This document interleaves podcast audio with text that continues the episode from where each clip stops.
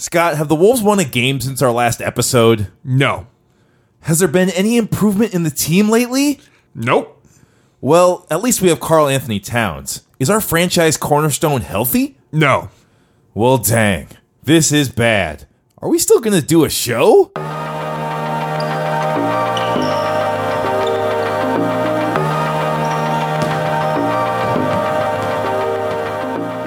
Welcome to episode 125 of Wolvescast, the show that did not receive any Timberwolves gifts for Christmas. It's hosted by myself and my brother. I'm Neil. I'm Scott. Merry Christmas, everybody.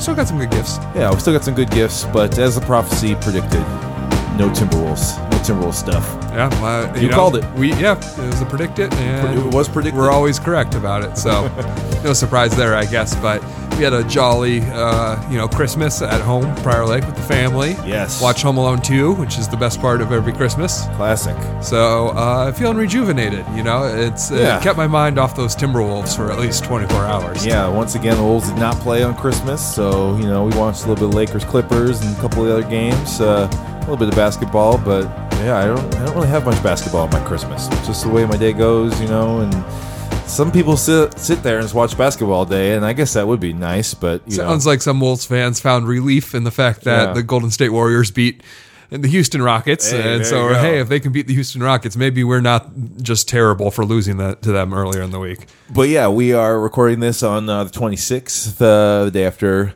the day after Christmas here, in our final episode of 2019. Right. Scott, we're here, and uh, yeah, as as we record this, Wolves are about to tip off against uh, the Sacramento Kings, so they're playing. We're recording. It's all good. We'll figure it No out. No Towns later. tonight. No towns. We do know that. Yep. He's missing his And fifth uh, straight. Neil will be at the game on Saturday against the Cavs, aka our best chance of not going winless for the month of December.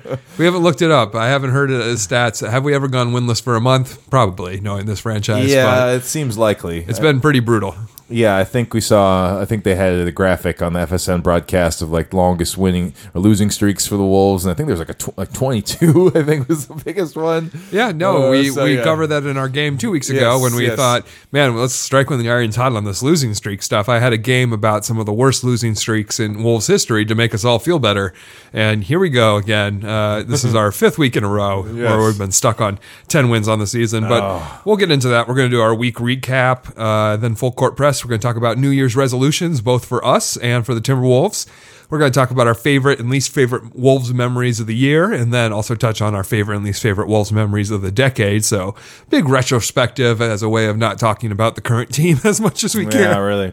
Great. Uh, as always, we'll have a sponsor. and can't wait for you to hear that. We're going to play a game of worried slash not worried, and we're going to wrap it up with our weekly Wolfies and a game as normal. Absolutely. But right now it's time for week recap. Yes, the Timberwolves, as you mentioned, still have not won. Still stuck on 10 wins, the fifth podcast in a row. Stuck on 10 wins, 10 and 19 right now as we record this. 19th in offense, 20th in defense. Somehow we have improved in the last three games. Lost three games since our last show, but hey, offense is up uh, up one notch from from 21st, and their net rating is 22nd.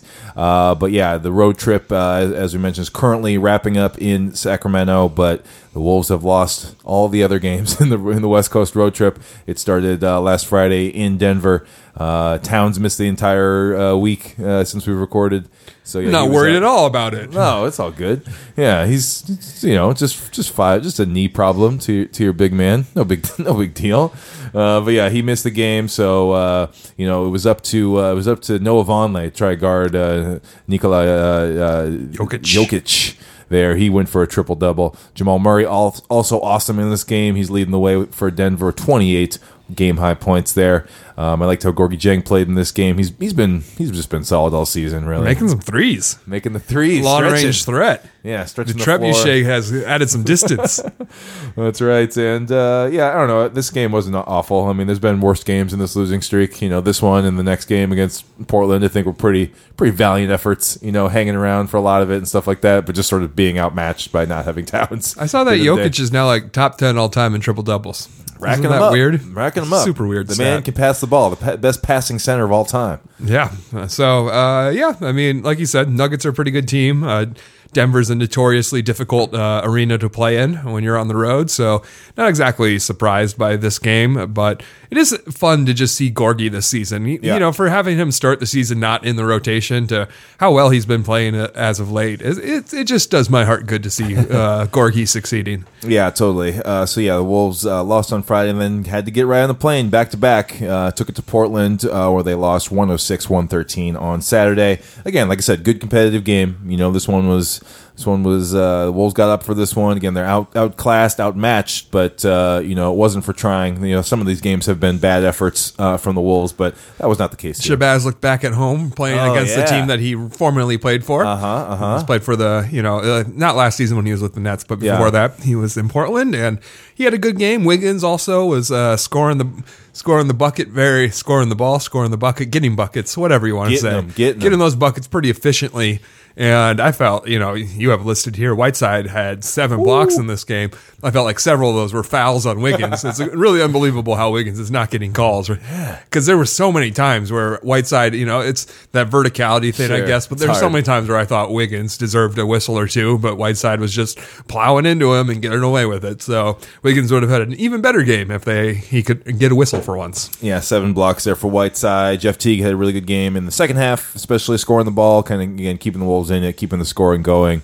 Um, and uh, a, a rare occurrence here: the Wolves got into crunch time, where they, uh, which is defined by under five points, uh, under five minutes to go in the game. So it was a tight game at the end. It just kind of felt weird. It was like I don't know the Wolves. I feel like have not necessarily getting blown out every game, but you know at the end, it's, you know at the second half of the fourth quarter, the game's been decided. It's, Right. it's, it's been over at that point. So cool, I guess. Yeah, to kind seeing of a little of uh, Hero Wiggins, you know, at the end of this game and at the end of Golden State game too, where Yeah. he's making some meaningless three pointers at the end of the game. You know, yeah, Some meaningless threes. Good times. Good times. Um, and then to round out the week recap, uh, Wolves took the L in Golden State 104 113 on Monday. This is especially tough one, as we know. we had it War- circled on our schedule Yes. as this will break the losing streak. If we're This ever going to break the the losing one. streak, this will be the time. Yeah, it was supposed to, it was supposed to be the game we won. But we did not. And uh, yeah, the Warriors decimated by injuries and just, you know, sort of having a bad offseason in a lot of ways. Like they, their depth charts is, are so weird. They're playing rookies and G League guys and stuff like that.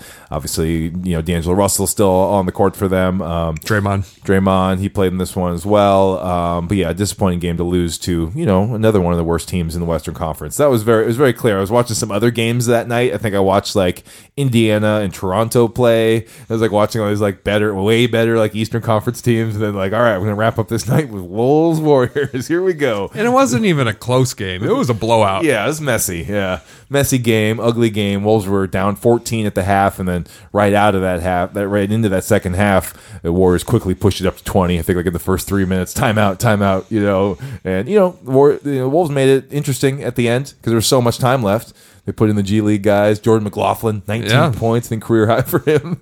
Uh, you know, Jaylen Nowell got in there to play. You know, KBD, Kelan Martin. Kelan Martin, you know, all those guys got thrown out there. And to their credit, they they look good. Like they looked like they had this energy and this pep in their step that sometimes you're not seeing from the Wolves main guys. But especially with the Warriors, mostly G League roster, it Yeah. was a G League showcase. G League game, you G know? League game going down here. I thought it was fun in this game to hear um, Jim Petersen and Dave Benz talk about the logistics of the new Chase Center in San Francisco. We, we had played there in the preseason, but this is the first regular season game, and I guess they were up in like a broadcast booth. They were kind of describing it as like kind of like a suite almost. kind of cool to hear. Well, it was one of those things where they couldn't talk about the basketball on the floor. You know, like sometimes Yeah. they're getting beat so badly, they just Yes. start talking about whatever they want. Yeah. This is very much one of those times. Yeah, totally. And also notable, I saw a video tribute to Jordan Bell uh, this game from the, from the Warriors. You know, saying thanks to a guy that had been on their team for like the previous three, two, three seasons. So, uh, yeah, so kind of nice, nice move from them. Everybody gets a video tribute these days. If you're just if you're just back in town, hey, you get a tribute. There you go. Yeah, why not? I love it. You know, right. might as well. You know, you got everyone's got video teams these days, so Yeah. might as well do it. Use all that footage. All right, what a bummer of a week. Let's uh, let's talk about the year, the whole the whole year instead. Let's go, let's go that way with this. Uh, here we go. Here's the tip. New Year's the tip. resolutions. 2020 is upon us. And We uh, believe in yeah. resolutions. Yeah, we do that. You know, we, we make sure to make resolutions here on the podcast uh, And uh, yeah, Even if you don't make them, it's important to set goals. set some goals in your life, you know. So that's what we try to do with this show. But also, you got to remain accountable. You know, if you if you don't make it, you, you know, you don't don't just try and forget about lie about it. You got to you got to look at your failures so you can learn from them. So we're to look back first at what our resolutions were last year on the podcast, and then we'll update you on how we did. Yeah, very uh, predicted style here. You know, we gotta we gotta update you on the things we said last year and uh, how they might might have turned out. So uh, we're gonna do the same format that we did last year. We have uh, two uh, basketball related resolutions for ourselves. And then we have two uh, resolutions for Timberwolves players. Can be basketball, can be non-basketball, whatever, but it has to involve Timberwolves players. So I'll start last year for myself. Uh, I wanted to offensive rebound the ball more and pick up basketball. Um, I don't know that I really achieved that too much, uh, but I definitely, you know, made an effort to do that. Made an effort to get more boards, and then I also wanted to cover the WNBA on a deeper league-wide level. I feel like I did that a little bit, kind of a fail in this kind of way. Um, I did go to All Star Weekend in Vegas. That was fun, kind of covering the whole league, but definitely want to keep striving to cover the league as a whole. And then my resolutions for Timberwolves players were uh, Derrick Rose be more of a willing passer, especially in pick and roll. Okay, um, I don't know. I don't have stats to really show if he, you know, his assist percentage went up more or something Doesn't like that. feel like it did. Doesn't really feel like that happened. He kind of just getting his own buckets. But hey, got him paid. He uh, he got a two year deal from uh, from Detroit. He's over there, you know, having another pretty good season. Yeah. So. You know, I guess uh, he's doing okay. And then uh, Jeff Teague shooting more from beyond the arc, let it fly. That was something I wanted to see more from Jeff Teague. You know, and I don't know about the second half of last season, but he really hasn't really shown that, especially this season. Yeah. so It seems like a no. probably also a no there. So yeah, that those were my resolutions. Scott, what did you? I think your offensive rebounding would oh. be better if you went to the rim more. Uh-huh. You settle for the jump shot an awful lot. So you're saying, yeah, get to the rim. it's not a bad then- call. then- I mean, you've you've got a pretty good jumper. Thank it's you. pretty efficient. So Yeah. I can see why you like to do that, but uh, Can't you, get injured you if don't you you don't try. Yeah, that's true. Hey, that's my main thing when I play pickup is don't get injured. Uh, but you know, for various reasons, you, you don't go to the rim too much, and I think it puts you at a disadvantage for offensive rebounds. yeah, you're saying I could get you know get my own offensive rebound that way, right, Yeah. exactly. Yeah, little second jump Wiggins style. tougher to do when you're floated. Yeah. Okay, Scott. What were your resolutions for for for last year? Uh, you know, sometimes during the season I get so focused on Timberwolves basketball I stop watching other teams. Uh-huh. So um, one of my goals was to watch three non-Wolves basketball games per week. I don't think I got to that. I did a little better, but I did not get to that level. A little better. A little better, and I think it'll be better now. I just got an Apple TV. It makes it easier to stream stuff on my TV screen, so I think that'll nice. be a huge pickup for me. Um, and my other one was to rebound with two hands at pickup hoops, or do a digest every week. Both I failed at terribly. Still not rebounding with two hands. We'll just poke it to somebody else, you know, slap it back. Two hands. Not yeah. not great. But once again, that's the thing, you know. I don't I don't like to jump uh, underneath the rim because that's how you injure yourself. You land on someone's foot. So uh, I'm firmly in the Marc Gasol camp of no jumping while playing basketball. and uh, digest every week. That's just an unrealistic expectation. I've come to terms with it. Uh, my two resolutions for Timberwolves players was for Andrew Wiggins. I had two for Andrew Wiggins. Get two rebounds per quarter. It's an easy way to get eight per game. You know. I mean, at this point, his rebounding's up. I don't know about two per quarter, He's at a but career, it's career high for rebounding, but he's still at like 5.7 per Okay. game. So not two per quarter. Come on, Andrew, two per quarter. You know, uh, you could you, could roll that over if you wanted to. And also, for whatever reason, I thought Andrew Wiggins should travel the world slash get a tattoo. I understand the tattoo thing. I still think he should do that. He did not. It's just not not not his look. You know, Yeah. he's not a tattoo guy. You look at like Brandon Ingram, a guy we compared him to the other week on the podcast. He's He got he, is. he's got t- he's tats everywhere. Yeah. Whereas Wiggins, we don't have any visible confirmation of a tattoo. I don't know why I wanted him to travel the world, but I didn't see him do it in the offseason necessarily. You know, sometimes you see, I mean, he went to the Bahamas with the Wolves, so at least There there's go. that. Yeah. But, you know, he's a new father. You- he's probably don't want to travel too much when you got an infant daughter. You know? Yeah, he's probably he's probably doing a little bit of that though that we don't see. Maybe a little behind the scenes stuff. But Yeah. yeah, maybe this will be the year for him to do a little more traveling. We'll see. Okay, so for 2020, we have new resolutions for the new year, obviously. And uh, yeah, again, same format. We have two for ourselves and then two for the Timberwolves. Let's each like do our own first ones here, Okay. Scott, and then we'll get to our Timberwolves ones. For me, this year on the court, I'm sticking to the I'm sticking to the little bit of uh, you know pickup ball talk here. I, I would like to um, develop a counter post move. Basically, I have one post move. It's left shoulder turn, you know, right you know, uh, right hand, you know, kind of baby hook in, in the middle of the paint. You know, it's kind of my go to.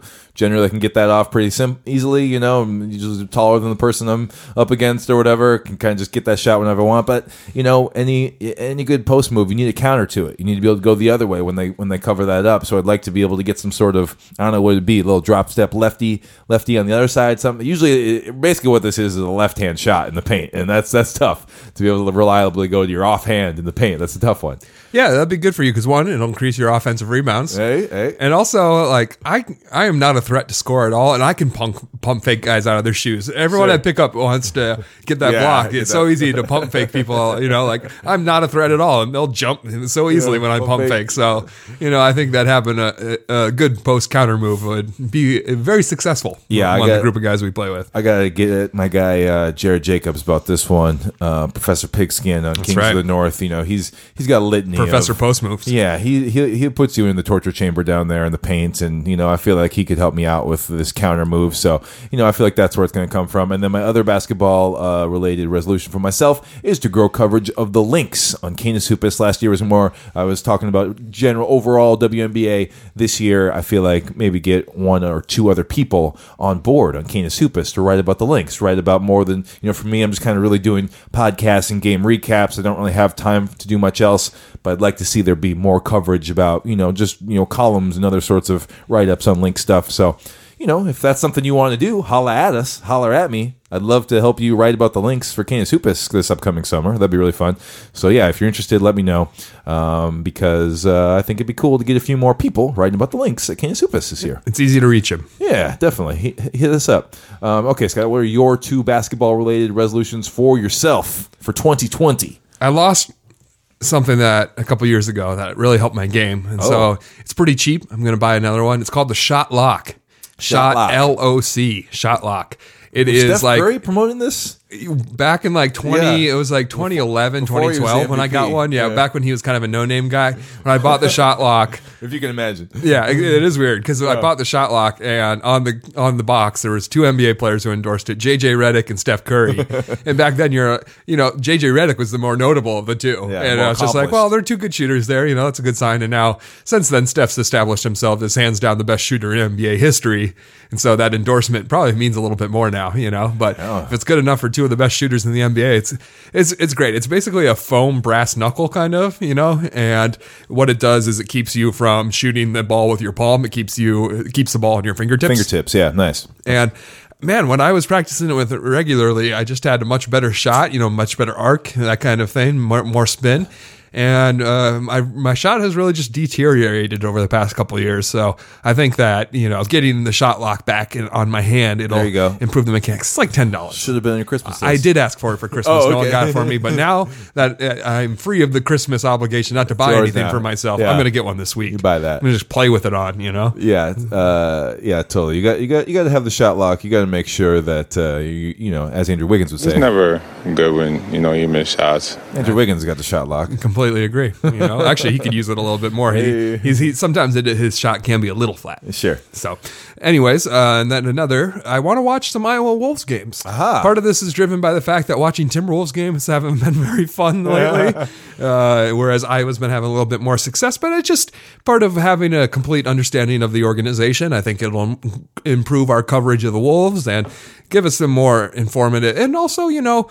It's kind of like uh, watching the sport at a less professional level. I know they're professionals, but you know what I'm saying. Yeah. It's kind of like the minor leagues Yeah. sometimes it gives you insight that you don't get when the sport's being played at the highest level because it's going so fast at the highest level. So, and it's still better than college basketball. Come Of on, course. let's be real. Let's be- let's be um, real. So yeah, watch some more Iowa Wolves games. I want to I want to bring some coverage of the Wolves to Wolvescast. There we go. Currently, all the Iowa Wolves guys are on the on the real Wolves. Yeah, exactly. The real Wolves. the real Wolves. Um, People okay. stop getting polite and start getting real. The real Wolves. the real Wolves. Uh, all right, now for our resolutions for the Timberwolves players, uh, basketball or non-basketball related. Um, okay, I'll start. Uh, one of mine is for Jarrett Culver um, to become a better playmaker and to improve his vision. Obviously, his uh, his struggles uh, scoring the basketball are well documented and are still awful and uh, very scary, very worrisome at this point. We'll get to worried, not worried, you know, a little bit later, and I don't think we'll talk about that. but you know, for me, Culver also needs to be part of part of what he needs to do is be, be able to find other people, find find the roll man, you know, in a pick and roll situation. Uh, when he gets into the paint, not have tunnel vision and necess- you know put up a weird shot, be able to find a shooter potentially or just an outlet at all. I've just been underwhelmed by his his ability to find other, not even like assisting, diming up guys. I mean, that's the next level, and that's what you where you want him to be eventually. I'm just talking about moving the ball. He's kind of a black hole right now, and uh, you know, I'd, I'd like him to be able to find the open man and yeah, hopefully get his assists up a little bit. I think that's one of the been one of the more disturbing trends of the Wolves during this month is that as opposed to earlier in the season, it seems like everyone's trying to get the home run assist. Everyone Yeah. wants to make the one pass that'll lead Yeah, to the yeah. bucket instead of working it around, giving multiple passes to different players. It seems everyone wants to get the assist. Yeah. They don't really care if there's a better pass that set up a better play, working it from side to side of the court. Everyone from Jeff Teague to Karl-Anthony Towns, everyone's just forcing bad passes. A lot of the turnovers. We had so many turnovers this past week. Yeah. You'll notice lots of them are us trying to force these assists that I'll get that uh, get that home run assist, like I'm saying, get that assist in your stat column instead of just making a smarter play and Yeah. passing the ball around. So not just Culver, I think the whole team could stand to be better at their playmaking in that sense. And speaking of passing, it's also my second resolution is for Josh Okogie. Stop leaving your feet without a plan, my friend. Uh, Jim Petersen gets all over him on the broadcast about this. There are multiple guys who do this, to leave their feet without un- totally knowing where they're going to go with the ball, and this leads to those turnovers. This is a passing problem too. This team just has a huge passing problem. It's it's a it's a skill you don't really think about necessarily. Like when you think about what's this team good at, you know, okay, shooting, rebounding, like defense, you know, shot blocks, all these things. You don't necessarily think about just passing, just not even assists, just passing. And the team really has, besides maybe Towns a little bit, really doesn't have any good passers. I mean, Teague's not a good passer at all. Like, uh, you know, even our guards like aren't very good passers, and I think it's a problem. It's really kind of been the main reason I feel like the Timberwolves offense has been a little disappointing this year. Is they just don't, like you said, move side to side. They don't, they don't have those next pass type of situations, and uh, it's it's getting kind of rough. Josh Okogie has been bad turnover wise in the open court, that kind of thing. He just gets up in the air, he doesn't know where he's going. Uh, so yeah, that's that'd be a resolution for me uh, for Jo. Uh, make That sure problem has not been passing; it's been sticking around. Yeah, When Josh Okogie dunks the basketball, the force is with him. yeah, he can dunk it, but uh, sometimes uh, you know he has trouble turnovers. So fix that, fix that up, uh, Josh Okogie. All right, Scott. Uh, two resolutions for Timberwolves players. Who uh, who are you talking about here? Who we got? Well, I was thinking actually, just more generally, maybe this is the whole team kind of thing. I was preparing for the game, looking at a lot of stat lines from the past year, and I noticed that a lot of times, you know, Wiggins or someone would have a really good scoring night, very efficient, but still be a big minus in the plus minus.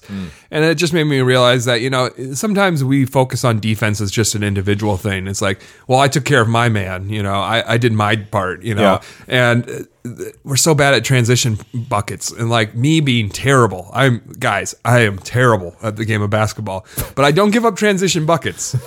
Because it's just it's an effort thing. It's like who cares whose man it is? Get, back, back. and just get in front Pick- of him. pick you know? somebody up, yeah. And some of this is giving me an excuse to just float around the three point line on offense so that my guy can't beat me back. Yeah. That's why I don't offensive rebound. Neil. you're back. Because You're rotating if, back. If I'm under the rim, then my guy's beating me down the court. I'm Sure. Uh-huh, not winning a foot race with anybody. And so I gotta, but I make it a point of pride is that no one's gonna beat me back on defense, mostly because of my positioning on the court. But that's just something where it's like people need to have more pride in just the team defense because everyone's worried about I did my job, I got my man. Um, so that's kind of like a team wide resolution, I guess. Team But defense. for the two players, and spe- specifically, I have Andrew get to the line more. Uh, just some of this is Mm-hmm, I think be- it's improved this year a little bit. it is, but it's still still go up. Yeah, it's better than the last two years, but it's still worse than his first three years in terms of free throw attempts. And I know, like some of it could be like at Portland where he just wasn't getting the whistle. Yeah. But you know, he's become such a finesse player. Everyone wonders like, why he doesn't dunk anymore. He's always doing the floaters and the layups and stuff like that. And that's just kind of indicative of his lack of aggression of going to the rim. He and I get it. You know, I don't want to take body contact either.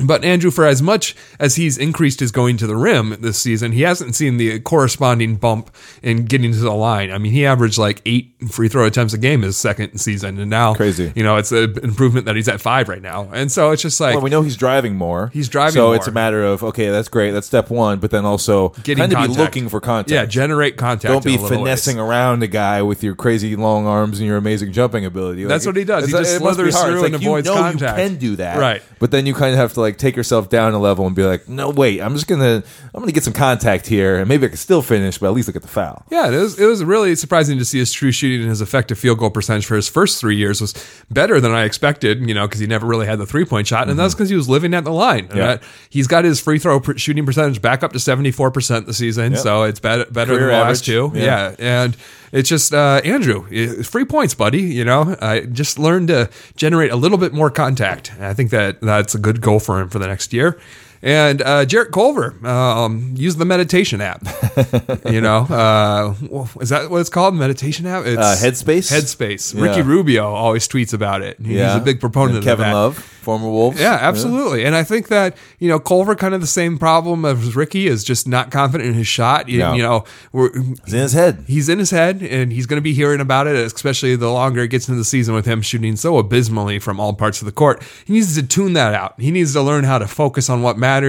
And I think that it'll get him into a healthier headspace if he uh, just uses the app, you know, use it a meditation app. Get your, get your, uh, get your mind right, There you Culver. go. All right, that's uh, that's our resolutions for uh, for this year for 2020. So let us know, uh, you know, what your resolutions are for your basketball game or uh, for your NBA fandom, and also who you think, uh, you know, these Timberwolves players. What, what should their resolutions be? Let us know. Well, let's keep talking about uh, about New Year's, though, Scott. Here we go. He's heating up. All right, this uh, next section is going to be our favorite and least favorite Wolves memories. I And, love uh, end of the year lists. 2019, Some end people, of some the people year. find them a little contrived, but me, I love them. Every kind of end of the year list, best shows, best moments, feed them to me. I will read them all. All right, um, I'm just gonna. So we're gonna start with 2019 uh, here. We got our faves and our least faves, and um, Scott, I'm, I'm gonna run through all the faves here, and then we'll just pick them apart here and kind of talk about talk about some of our our best ones here. Um, so favorites, favorite things in no order from 2019. Thibodeau fired. First Saunders win, Oklahoma City. Wiggins had 40 points. Uh, the hot start to this season, right? Uh, seven and three or whatever it was. Sure. Uh, Josh Okogie blocking James Harden, a singular play of last year. Um, uh, uh, Gerson Rosas uh, being hired as the Not just him, but Gupta as Yeah, well. the And whole every- front The whole office. front office thing. I know there hasn't been a lot of proof yet, in, but I think Yep. that I still have a lot of confidence Oh, yeah. in this new front office. Oh yeah, totally, and just the better vibes that go around with that. The you know just the whole turnaround from the Thibodeau to Rosas era, I think, has been huge and, and very very good. And then also just Wiggins like playing better, living up to a little more of his potential, you know, kind of getting to the point where he's uh, maybe uh, you know approaching the the uh, being worth the salary we're paying him type of stuff. You know, so those those are the favorite things here, Scott. What, what, what sticks out to you the most out of, of, of all these is like, wow, when I think about 2019, this is like my favorite thing that has happened.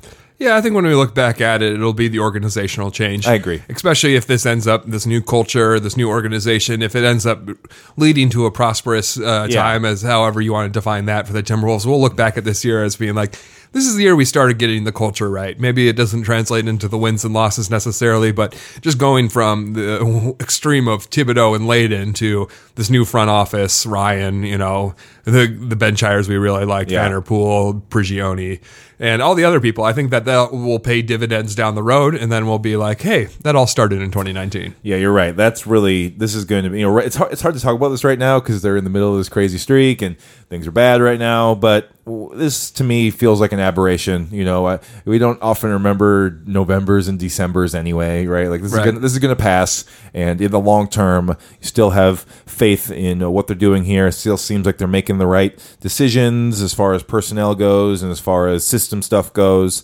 Uh, feels like they're doing the right stuff, and uh, you know, I think that will kind of be what this year is remembered for. Uh, And what translates to on the court product right away is Yeah. both Wiggins and Towns' shot charts have changed. Like Yes. Wiggins getting yeah, getting into the paint, figuring out where he should take his shots is a huge change. And likewise, Towns finally unleashed, finally emboldened Yeah. to shoot 10 threes a game if he wants to, more if he wants to. and so I think that will be something too that will continue throughout his career and will be like, oh yeah, 2019 was finally when we said, hey, maybe we should let our best shooter shoot as many times as he wants from uh, beyond the arc. That'd be a good idea. Um, Scott, why don't you run down our least favorite things about Bum, this bum, year, ba-dum. 2019? Yeah, been a lot of stuff to have least favorite of in a season that saw or calendar year that saw lots of losses. Yeah. Still losing.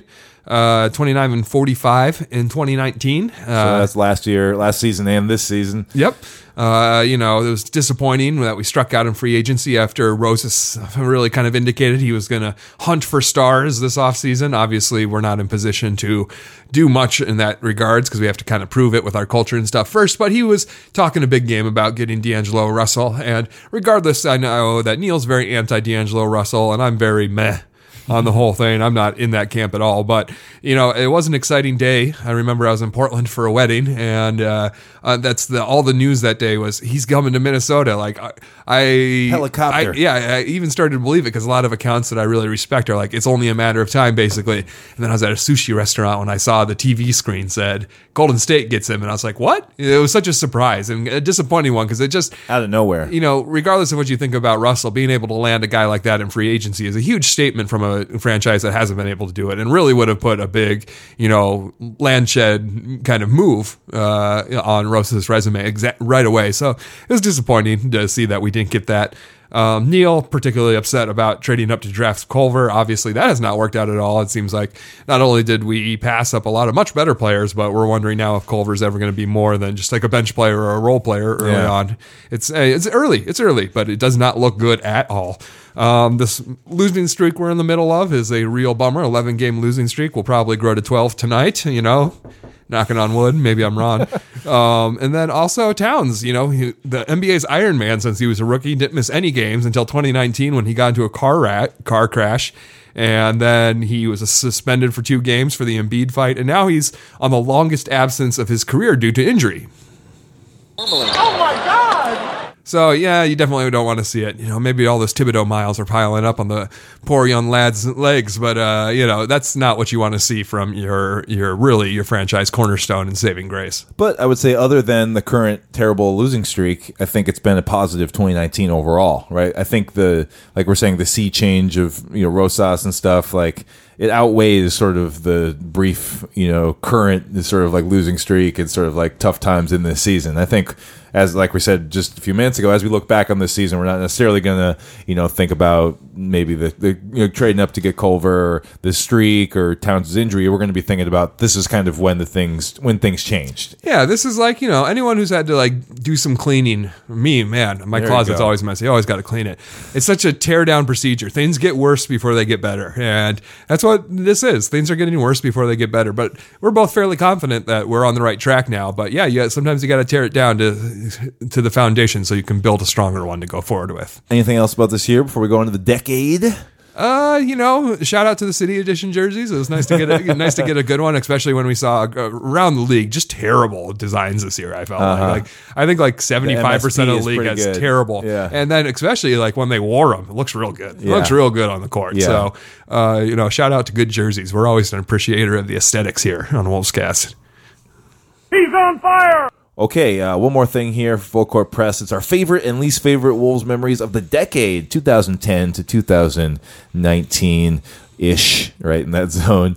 Um, some of our favorite things. Um, First and foremost, First and foremost, yeah, I guess this to me is the, is the best thing, even beyond making the playoffs, is winning the lottery and drafting Karl-Anthony Towns. To me, the day we won the lottery, uh, again, I was in the Buffalo Wild Wings in Sacramento, California, uh, on tour. I just that moment and just like it just felt so crazy, and just like we've never won the lottery, Never. We've, Uh, we've, uh, we still have never still moved, up. We've yeah. never moved Yeah, up, yeah, but uh, we've been screwed so many times when we have the worst record and then we move down. Yeah. Shaq draft. Uh, but yeah, to have the, have it be number one, the Wolves, you know, to go to the break and it's three of you, and it's like, okay, Wolves can get second or third. Well, all right, that's fine. And then to have you be number one, it's like, oh my gosh, I can't believe it. an And for it to be Towns, yes. What are the like maybe the three most important number one picks of the decade. Yeah, if you're yeah, going to go. Anthony Davis and maybe Zion. Yeah.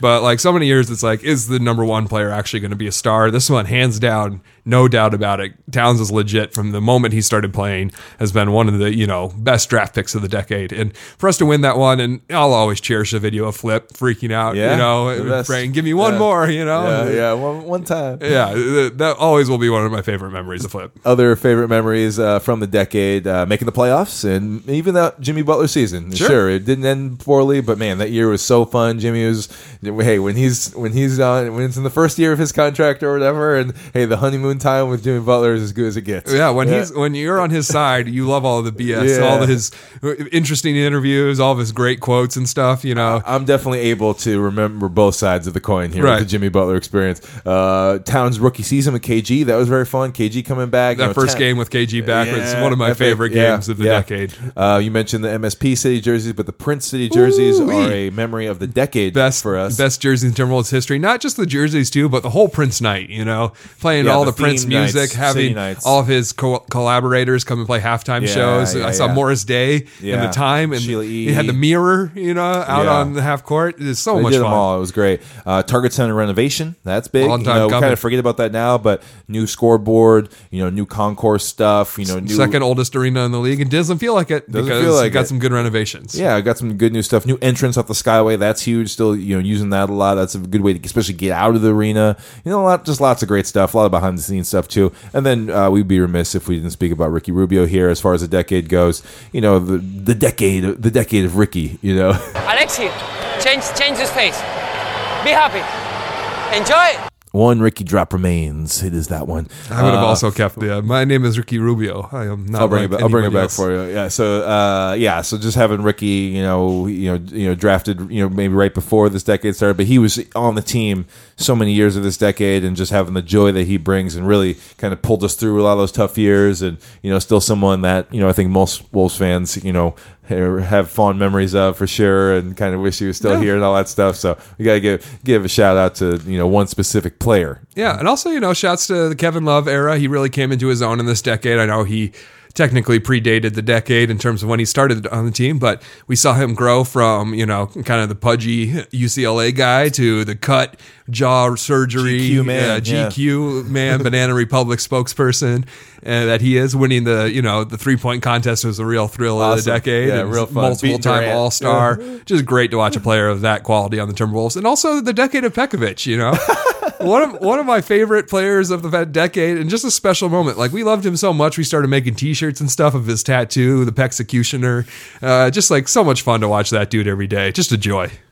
The best. All right, least faves, least favorite memories of the decade. Scott, hit us up here. What we got? A lot of are a, lot of messy breakups. You Yes. know, we, we don't have good Acrim- breakups. acrimony. Uh, obviously, probably first and foremost of everybody's mind is the Butler blow up, the Thibs mess. Just a national embarrassment. Uh, Yeah. him like you know cussing, practice. cussing out, yeah, the practice, cussing out the GM of the team, and then and orchestrating it so Rachel Nichols would fly in the exact same day so that he can go on ESPN and blast the team. It's a circus. just an unbelievable just like this is uh, just a sh- mark of shame on the organization or good organizations don't let this happen Yeah. and a lot of that blame goes on jimmy but a lot of the blame goes on the front office too and thibs specifically just thibs like not honoring the trade request and just being toxic about it just the way that it really you know going from the joys of making the playoff run to now being like you're you're really crapping on our best young players and stuff and that and it was a setback for the young players that we're still feeling some effects of today Totally. um, so that was obvious first and foremost. But the Love Adelman era, I mean, Adelman, when we got him, we were overjoyed texting each other, you, me, and Robert, just like, this is it. We've got the a- winningest a coaches Hall of all Fa- Yeah, a. Hall of Fame coach. And he had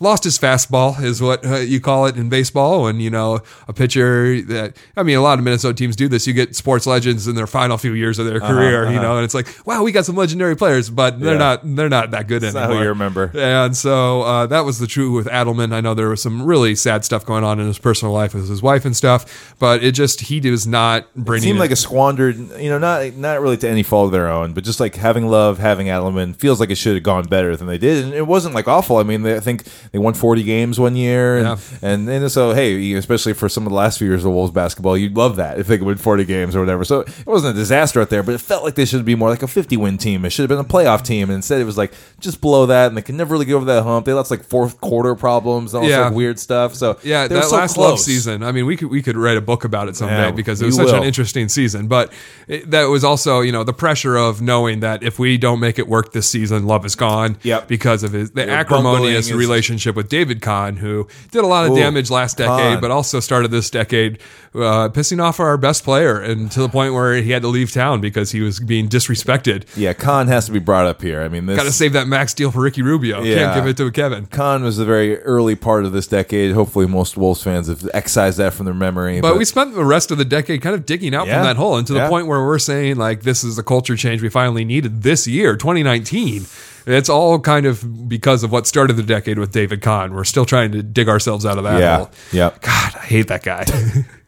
and then finally, you know, the saddest story of the entire decade is, you know, Flip Saunders passing. He was Yeah. one of the mo- three most, or maybe the most important person in the history of the Tim Timberwolves franchise. Our best coach, our most winningest coach. Yeah, gut Uh, punch when that when he got that news. Especially because he was back and he was molding the organization to GM. He had the plan, he had the vision for the future. Drafted KG was back, and Yeah. it just felt like him and KG were going to own the team, or Ah. they were going to buy Glen out eventually. It's a totally huge what if moment for the Wolves franchise. Oh, Yeah, exactly. And just everyone loved him. He had such a good relationship with Wiggins and KAT and all the guys, Ricky, and such a huge blow and such a surprise too. It really came out of nowhere. And Yeah. it developed quickly over like two months basically. And Totally. He was gone. And so I think we're still feeling that absence in the franchise today. But yeah, his now his his you know his memory you know he's got a he's got a you know banner hanging from the you know Target Center rafters His and progeny coaching the team. Yeah, his son is is running the show now, so you know in a way he's still still around with us. So, but yeah, that's our uh, favorite and least favorite things of the decade. Again, let us know what uh, you would have had on this list. And uh, we started a new Yeah, decade. what now. do we miss? Yeah. Let us know at Timberwolves. No, not at Timberwolves. That's- Wolvescast. We don't have that one. At Wolvescast. at. Wolvescast Pod. Let us know what you think. All right, time to get to our sponsor. Let's get into it. Let's make that cash. For years, the Minnesota Timberwolves have partnered with Big Brothers, Big Sisters, Twin Cities to spread holiday cheer to those in need. You know the one. Timberwolves players and coaches warm the hearts of local kids by taking them on a shopping spree at the downtown Minneapolis Target. It's an event filled with smiles, joy, and the spirit of giving back to the community. The annual event has been so successful that the franchise is announcing a new expansion to the Pack Gives Back program holiday partying for kids. What holiday comes after Christmas? My favorite, New Year's Eve, of course. And Twin Cities kids need help in order to properly rein in 2020. Holiday partying for kids applies the same format used in their shopping event to New Year's Eve. The Timberwolves will pair their hardest partying players and coaches to local kids looking to make the most of one of the biggest social nights of the year. Here is just a sampling of what these special kids will have a chance to experience. Tie a bow tie with Jeff Teague. Popping bottles with Jordan Bell. Pickup lines with Robert Covington. Dirty Dancing with Josh Okogie. Kissing multiple people at midnight with Jake Layman.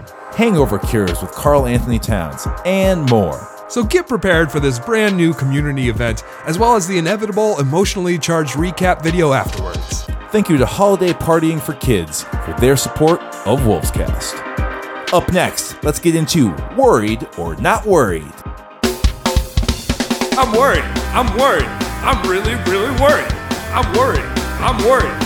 I'm freaking out here. I'm not worried. I'm not worried. I mean, why, why would I be worried? I'm not worried. I'm not worried. You're not worried, are you? All right, 11 games have been lost in a row. A lot of things to worry about. Hopefully, as you listen to this, they have defeated the Sacramento Kings, but probably not because Karl-Anthony Towns isn't playing. The streak is real and things are pretty bad, so we have to ask ourselves if we're worried or not worried. Uh, you know how this works. Basically, we give a topic and then we uh, tell you if we're worried or not. And uh, our first topic today is Ryan Saunders as a good coach.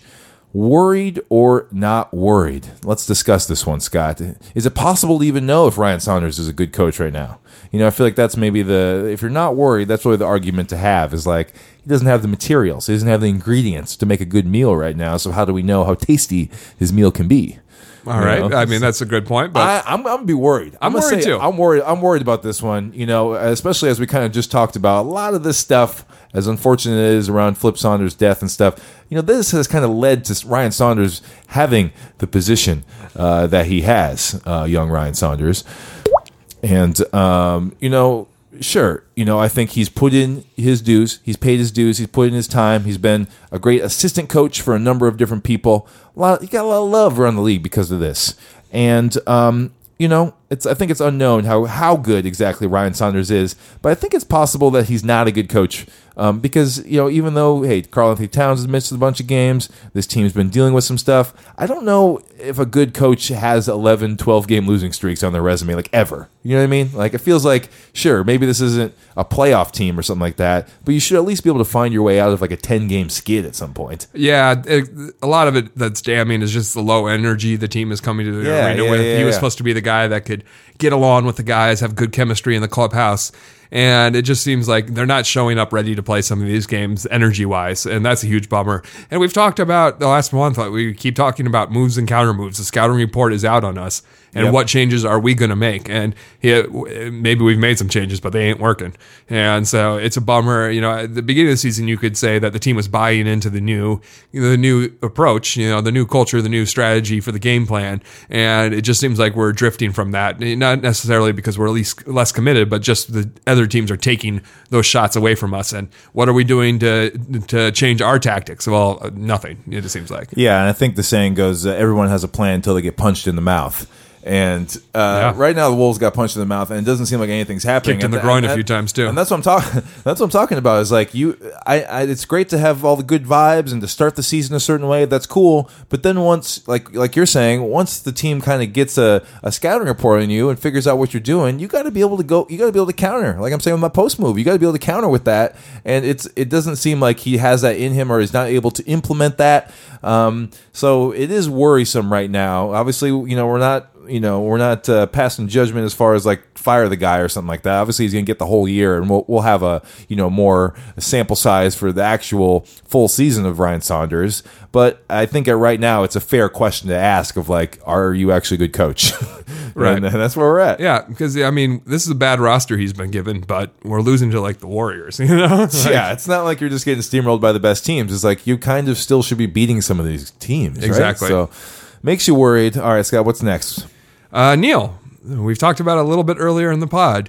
Are you worried that our franchise cornerstone, Karl-Anthony Towns, has missed the most games of his career because of a knee injury? Ooh, um, I'm going to say not worried overall here. You know, it's obviously anytime your big man has a lower body injury, that's not cool. You never want to see that.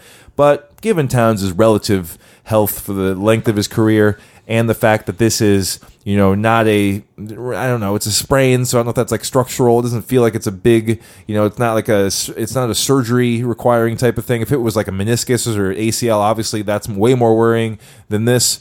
But you know, I think that this is just a matter of hey, you're getting older. You know, it's his fifth year, sixth year in the fifth year, I think. Fifth year. Fifth year in the, in the league. You know, you're just getting older. You're a seven footer. You get beat on all the time. At some point, your body's going to start breaking down a little bit. And this isn't some Joel Embiid like, hey, you've missed half the games in your career like type of problem. It's just a little a little thing that we're going through right now. It kind of feels to me like this losing streak, where it's like it feels pretty alarming right now. But in the grand scheme of things, at the end of the year in April, are we really going to be remembering these games that he missed here in December? Maybe not. So for me, uh, you know, until it becomes something that is a more intense injury, I'm not worried about it. What about you? Well, I don't feel good about it. Oh, of You course know, not. It's not No, like it I'm not worried at all. You the know, Wolves like- have no, not no chance, but they essentially should be counted out of every game that t- counts as not playing. Right. He's their best player by far. and maybe one of the only one or maybe two players who are above average Yes. on this team. Yes, actually yes, good yes, players. yes. So uh, yeah, uh, it, it gives me anxiety. uh, You Sure, know, I, sure. I definitely, especially with each continuing game that this happens. Yeah. But ultimately, I'm not worried because I think it's good to take precautions. You know. I think that some of this is if Thibodeau was on the team, he would probably have played these past five games. You know, Low And- key load management. yeah, and that's what I'm saying. Like, you know, I will never complain about taking a precaution and being like, you know what, he could might be able to go tonight. Let's not chance it because ultimately this season doesn't matter Yeah. in wins and losses at Yeah. least. And you know, I just don't want him to it to develop into something that would cause a meniscus, an ACL tear, anything like that, where he's out for a year plus would be such a bummer. That uh, if you're feeling some soreness, and also it's good on Towns. You know, now that he doesn't have to worry about that streak, uh, that three year streak of never missing a game. Yeah, really. Good on Towns for speaking up to the coaching staff and expressing that he's not comfortable with going. So I think that it's a sign of a healthy organization that uh, he's not playing and they're taking precautions. So I'm going to go with not worried, even though you know every game he misses, it, it changes a little bit. Yeah, exactly. All right, next one here, um, Scott. Are you worried or not worried about the good vibes? The ba- the body language recently has been kind of bad. Obviously, you know, the huge skid of losses, but you know, the positivity around the team was kind of like the headlining feature as we went into this season. And hey, they got off to a great start, but now that's all behind us. Uh, worried or not worried about team morale right now, Scott? Well, it's a, it's always the chicken and the egg kind Sure. of thing because do teams lose because of bad chemistry or do you have bad chemistry because of the losing? Mm. Winning fixes all, and we're in an 11 game losing streak. There's not a team in the world that would have good chemistry after an 11 game losing streak. Even like the Warriors from two years ago, the best buddies in the league or whatever, you know, you give, give them a losing Yeah. streak and everyone's going to hate each other and be pissed off at each other. So I think it's inevitable that this comes about because of the losing streak. So as bad as this losing streak has been and as worrying as it could be in its own right, I'm not overall worried about the overall chemistry of the team because I think it's something that wins will eventually fix. We'll eventually win. We'll eventually, you know, have, uh, you know, a month where we go closer to 500 than to zero. Zero hundred, and uh, you know, I think when that happens, the good vibes will be back. Yeah, I'm with you. You know, good vibes are cool, but they're ultimately not what wins you games. It's sort of a, you know, it's kind of a side issue right now, and I think you're right. And you know, we're hearing reports that uh, you know, stu- yeah, apparently uh, Naz Reid got dunked on in practice the other day, and the team, you know, went crazy and you know, kicked everybody out of the kicked Naz out of the gym or something like that. So you know, uh, you know, I think I saw some photographs from like their Christmas celebration yesterday and stuff like that. So you know, you do see some stuff on the court. There's some sulking. There's some bo- bad body language, but I think it feels like overall you don't have you don't have a split locker room. You don't have a Jimmy Butler. Like Some people are worried that the vibes are still too good because after after down. bad losses, they're playing music and joking around in Too the fun. clubhouse, and people are like, you know, you should knock this off. You just lost to a, Memphis There team that's go. terrible. Yeah. Let's not party in the clubhouse afterwards. So maybe the vibes are too good right now. Quite even. possibly. See, I'm not worried about this. The good vibes will be back uh, once uh, we come come around and get a few wins under our Yeah. belt here. So Exactly. It'll uh, fix It'll be back eventually. All right, Neil, our final issue. Are you worried about Target Center attendance issues? Not only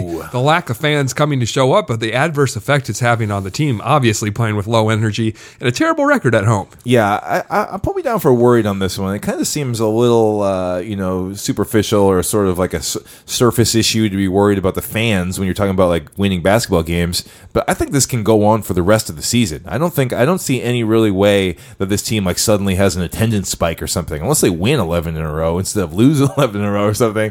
Like you're just not going to see it. And so, you know, I think you know feeding off energy in the crowd is effective way to win games and can actually help you a little bit. And just more than anything, you want to build like we're talking about with Rosas coming in and having good vibes around the team and switching from you know Thibodeau to to you know a, a new front office leadership group.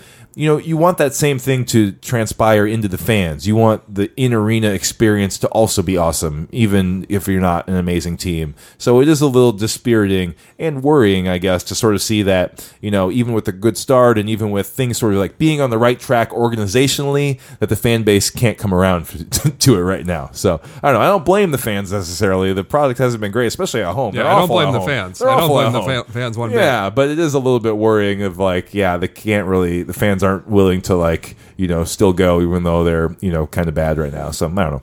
Well, I'm worried about it. They're not fixing the price, obviously. It's not Yeah. like they're going to reduce that. And I still think that's the number one impediment to having good attendance is that it costs too much to go to a game. Yeah. And I Until think you can prove it. I think the most worrying thing is that I don't feel particularly drawn to go to games. I, you know, I go when you go. You're a super fan. But when you don't go, like I don't bother to get tickets because Yeah. it's such a procedure. I love that you get the tickets, Neil. You're Yes. great at finding I got you. finding the seats, the good seats, and I'm happy to pay whatever price Finding you come up with. Yeah. But I just uh, there's no part of me that wants to do the work of getting the tickets and You're not figuring it inspired. out. Yeah, I'm not inspired at all, and that's one of the things is that like. I'm a diehard. We have a podcast we've been hosting for years, Neil. They can't get you. I watch every single game. Yeah, and for me to just not feel any kind of pull to go to the games right now, I think is indicative of a larger problem that they're having in attracting fans. And you know, uh, one of the highlights of the past decade, we should shout out the Klondike Bar Challenge. I forgot about that. yeah, it was something different every single play. game. Yeah, Section and 101 just like or no, section 126 or yeah, whatever. and like the dropping the parachutes with the bags of money. Those were like things that made it fun to be in in attendance. And I just feel like there's not enough promotions. There's they're doing video screen stuff that does not necessarily draw you in the same way. I see. as- So even off the court, or even like beyond the basketball, there Yeah. are other things that you'd like to see sort of like fixed about the in arena experience. yeah, it, regardless of what the team is doing, you can do so much to make going to a game fun. Target Field has been a great example of this. Sure. You can go when the team was terrible and still have a good time because of how much fun stuff there was to do in the stadium. And I, th- I love, I love the David uh, Fhima test kitchen. The yes. idea that there's a Yes. new food item Every at any game you go One night to only. is, is the kind of excitement where you're like, this is a one night only kind of thing. Yeah, maybe we should do what like Portland does and have the posters. Oh, you know, so cool. Yeah, the prints from local There's artists. just- yeah. You I could like do that. more than they've been doing. Yeah. And so I'm worried because it shows a lack of initiative and creativity from the team. So yes, I, I am worried. All right, that's worried, not worried. Let us know uh, what you're worried about in uh, over on Twitter at Wolvescast. Hit us up, you know. Uh, but yeah, let's uh, let's get to weekly Wolfies.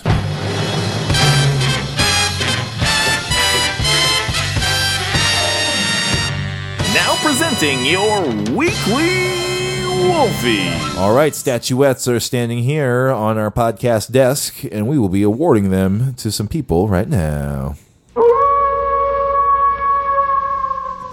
Scott, why don't you go to start it off here with weekly Wolfies uh, Sure. this week? What you got? What you got? Well, I got to give it to the best player in the NBA. Oh, That's who's Mi- that? Mr. LeBron James. Oh, I thought you were going to say Luka Doncic. Oh, I mean, Giannis Antetokounmpo would be the one I would say. Okay. Actually, he's he's been playing the best this Yes, season. yes, but yes. you know, LeBron's still the king in my eyes, and uh, you know, I think that I hate giving it to a Laker, but at the same time, he's a transcends he's a culture leader in Yes. this NBA. So when he speaks on things, things will change.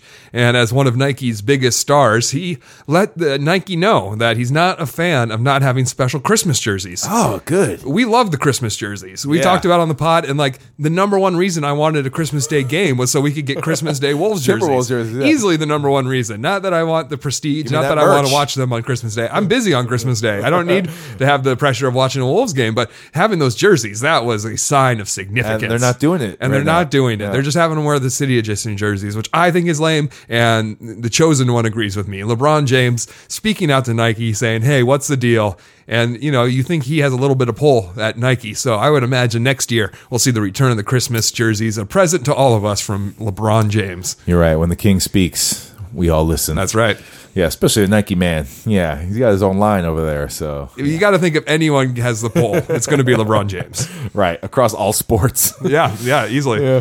All right, nice one. Uh, my weekly Wolfie goes to uh, Tom Ziller at SB Nation. He is uh, he's leaving SB Nation. He has announced this today um, due to a controversial. Yes.